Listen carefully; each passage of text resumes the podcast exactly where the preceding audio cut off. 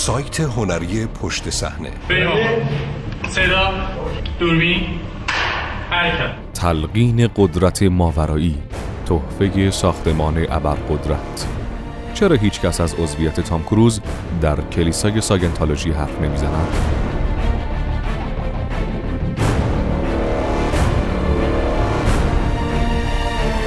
نویسنده کوین فلون برادر جیمی فلون مجری برنامه امشب با جیمی فلون گزارشگر بخش سرگرمی دیلی بیست و ستون نویس نشریات نیوزویک گلامور ویک و آتلانتیک مترجم زهرا هدایتی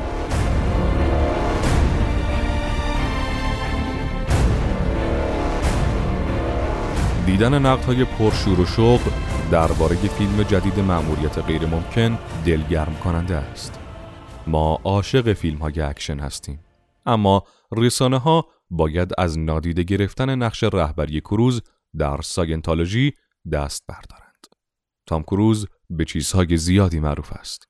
او به معنای کامل کلمه یکی از بزرگترین ستارگان زندگی سینماست و هنوز دهه ها پس از شهرت یک شبهش با فیلم تجارت پرمخاطره دیدنش روی صحنه سینما لذت بخش است. در سن 56 سالگی کروز استثنایی بر اصل افزایش سن به حساب می آید و با انجام بدلکاری هایی که هر سال هم خطرناکتر می شود عملا از عجایب جهان است. کروز ستاره مأموریت غیر ممکن Fallout است. فیلمی که شاهکار اکشن خوانده شده و منتقدان هنجرهشان را برای تشویق آن پاره می کنند و می‌گویند این فیلم باعث حیرت و هیجان می شود.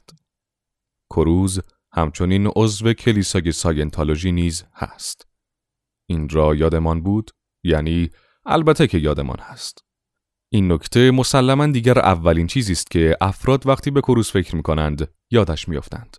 شهرت طولانی مدت او در مقام عضو عالی رتبه و مدافع کلیسای ساینتولوژی و رابطه نزدیکش با رهبر آن دیوید میسکویچ اما صرفا می‌خواهم مطمئن شوم چون همانطور که کروز با این تور مطبوعاتی تملق آمیزش دور پیروزیش را می‌زند به نظر می‌رسد به این سازمان حتی یک بار هم اشاره نشده است ببینید آدمی با شهرت کروز و با چنان بار مسائل بحث برانگیزی فقط به طور مطبوعاتی می رود که در آن چیزی جز اخبار آبکی و مصاحبه های سادگیرانه وجود نداشته باشد.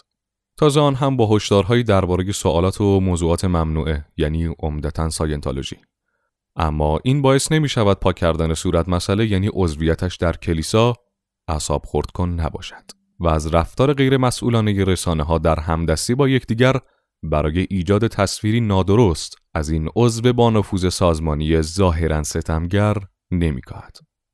همینطور موجب نمی شود تمایل جمعی ما برای نادیده گرفتن تمام اینها به خاطر لذت بردن از فیلمی هیجان انگیز امری نامطلوب قلمداد نشود. کروز در برنامه امشب با اجرای جیمی فلون حضور پیدا کرد. البته می‌دانم که این برنامه جایی نیست که بخواهد تام کروز را درباره جزئیات عظیمترین قصاوت‌های ساینتولوژی سینجیم کند. اما نپرداختن به چنین موضوعی مزهک است. او با فلون در یک بازی به اسم نمایش با جای خالی شرکت کرد و همانطور که تیترهای خبری داد و قال می کردند نمی توانست نخندد.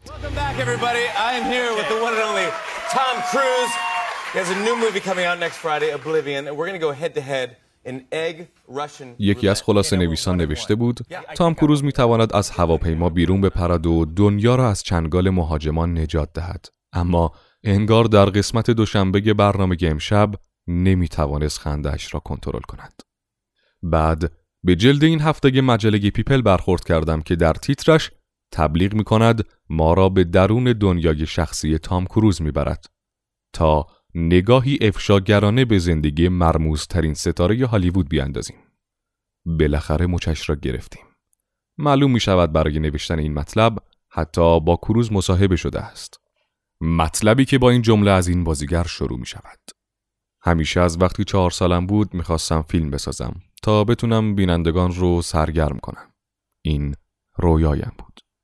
مچش را گرفتیم اگر بخواهیم منصف باشیم این مطلب در میان یک خروار داستان آبکی درباره اینکه او مجرد است و خانهاش در بیورلی هیلز را فروخته و از همیشه تودارتر است به ساینتالوژی هم اشاره کوچک می کند و می‌گوید که کروز به کلیر واتر در فلوریدا نقل مکان کرده.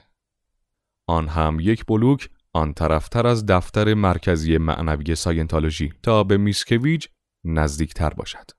خبر آبداری است اما خیلی آبدار نیست وقتی در مقاله این اسباب کشی عادی جلوه داده می شود. در این مقاله نوشته شده است که کروز در حال بازسازی یک آپارتمان است. افراد محلی او را در شهر با دیگر اعضای ساینتالوژی دیدند. یکی از مردم گفته است وقتی اینجاست خیلی حالش خوبه. از همان همسایه های صمیمی معمولی که از غذا یکی از مقامات ارشد یک سازمان ظاهرا خشونت آمیزم است.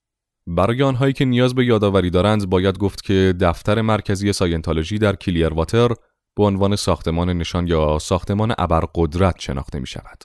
مکانی که اعضای رد بالای ساینتالوژی در آن دوره بسیار اختصاصی به نام تلقین قدرت ماورایی می بینند.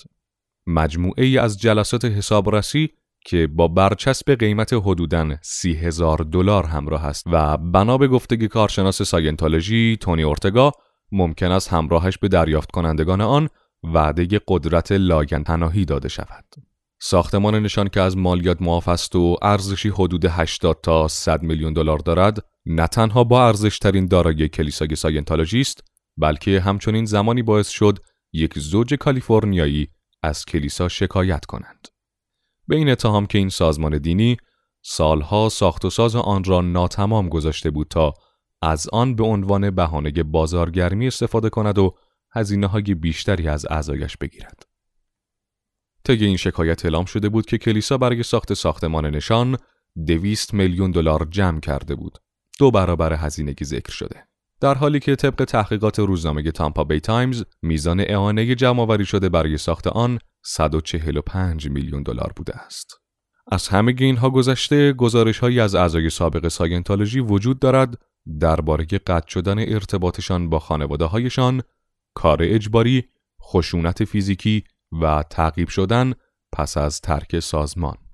همان سازمانی که دفتر مرکزیش نزدیک جایی است که کروز تازه به آن نقل مکان کرده و بنا به گفته مجله پیپل خیلی حالش خوب است. نه نماینده تام کروز و نه کلیسای ساینتولوژی به درخواست دیلی بیست برای اظهار نظر پاسخ ندادند. ببینید این حرفا برای انتقاد از افرادی نیست که از مأموریت غیر ممکن لذت بردند یا خواهند برد. هنر باید لذت بخش باشد و این به هیچ وجه تنها فیلمی نیست که ستارهش دیدگاه های سطحی دارد. این استدلال که چنین مسائلی ارتباطی با فیلم یا مصاحبه های فیلم ندارد منصفانه اما از نظر ما غلط است. مطبوعات و مصاحبه ها همه بخشی از دستگاه برندسازی یک ستاره هستند و نادیده گرفتن مقام و نفوذ تام کروز به عنوان یکی از اعضای ساینتولوژی و در عین حال برجسته کردن برند او نگران کننده است.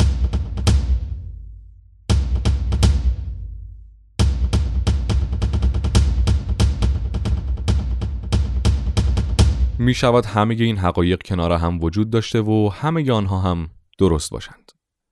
می شود تام کروز در فیلم جدید مأموریت غیر ممکن بازی کند و می شود مأموریت غیر ممکن جدید فیلم محشری باشد و می شود تام کروز عضو ساینتالوژی باشد و می شود کلیسای ساینتالوژی نگران کننده باشد. می شود تام کروز هم در مصاحبه های عمومی و هم در محافل خصوصی جذاب باشد و در عین حال عضو سازمانی باشد که با ماجراهای دلخراش مرتبط است. می شود فیلمی عالی ستاره ای مشکل دار داشته باشد. وابستگی های بازیگر نباید لزوما مانع حرفه اش باشند. با این حال آن وابستگی ها برای اطلاع نظر عموم درباره یک چهره سرشناس اهمیت دارند. چه کروز چه هر کس دیگر نباید روی فرش قرمز پیش خبرنگاری برود و با رگباری از سوالات درباره بدلکاری دیوانوار و بعدش پرسش هایی درباره اقدامات ظاهرا خشونت آمیز یک سازمان مورد حمله واقع شود. آن هم طی مدت کوتاه 15 ثانیه. با این حال هر دو سوالاتی حائز اهمیت هستند.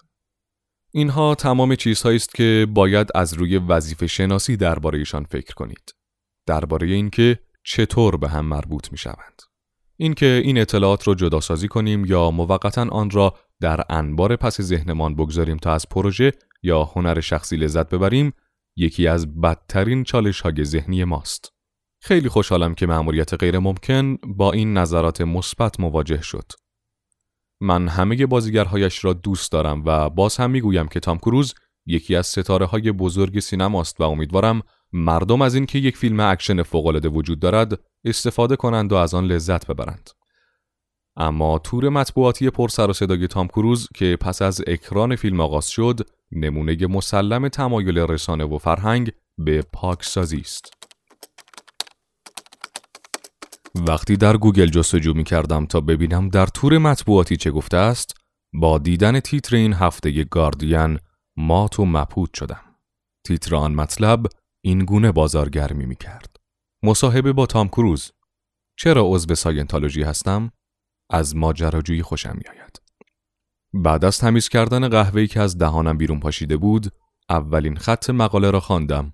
توضیح می‌داد بازنشر مصاحبه است که در سال 1992 انجام شده.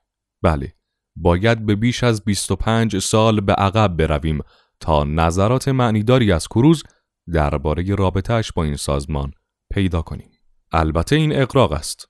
تام کروز از آن موقع درباره سازمان حرف زده است اما نشان می دهد که چه مدت زیادی رسانه ها حاضر نبوده اند هر گونه قانون و درخواستی در مورد عدم پرسش درباره ساینتولوژی را قبول کنند تا بتوانند همچنان به یکی از بزرگترین ستاره های فیلم جهان دسترسی داشته باشند و برایش تبلیغ کنند.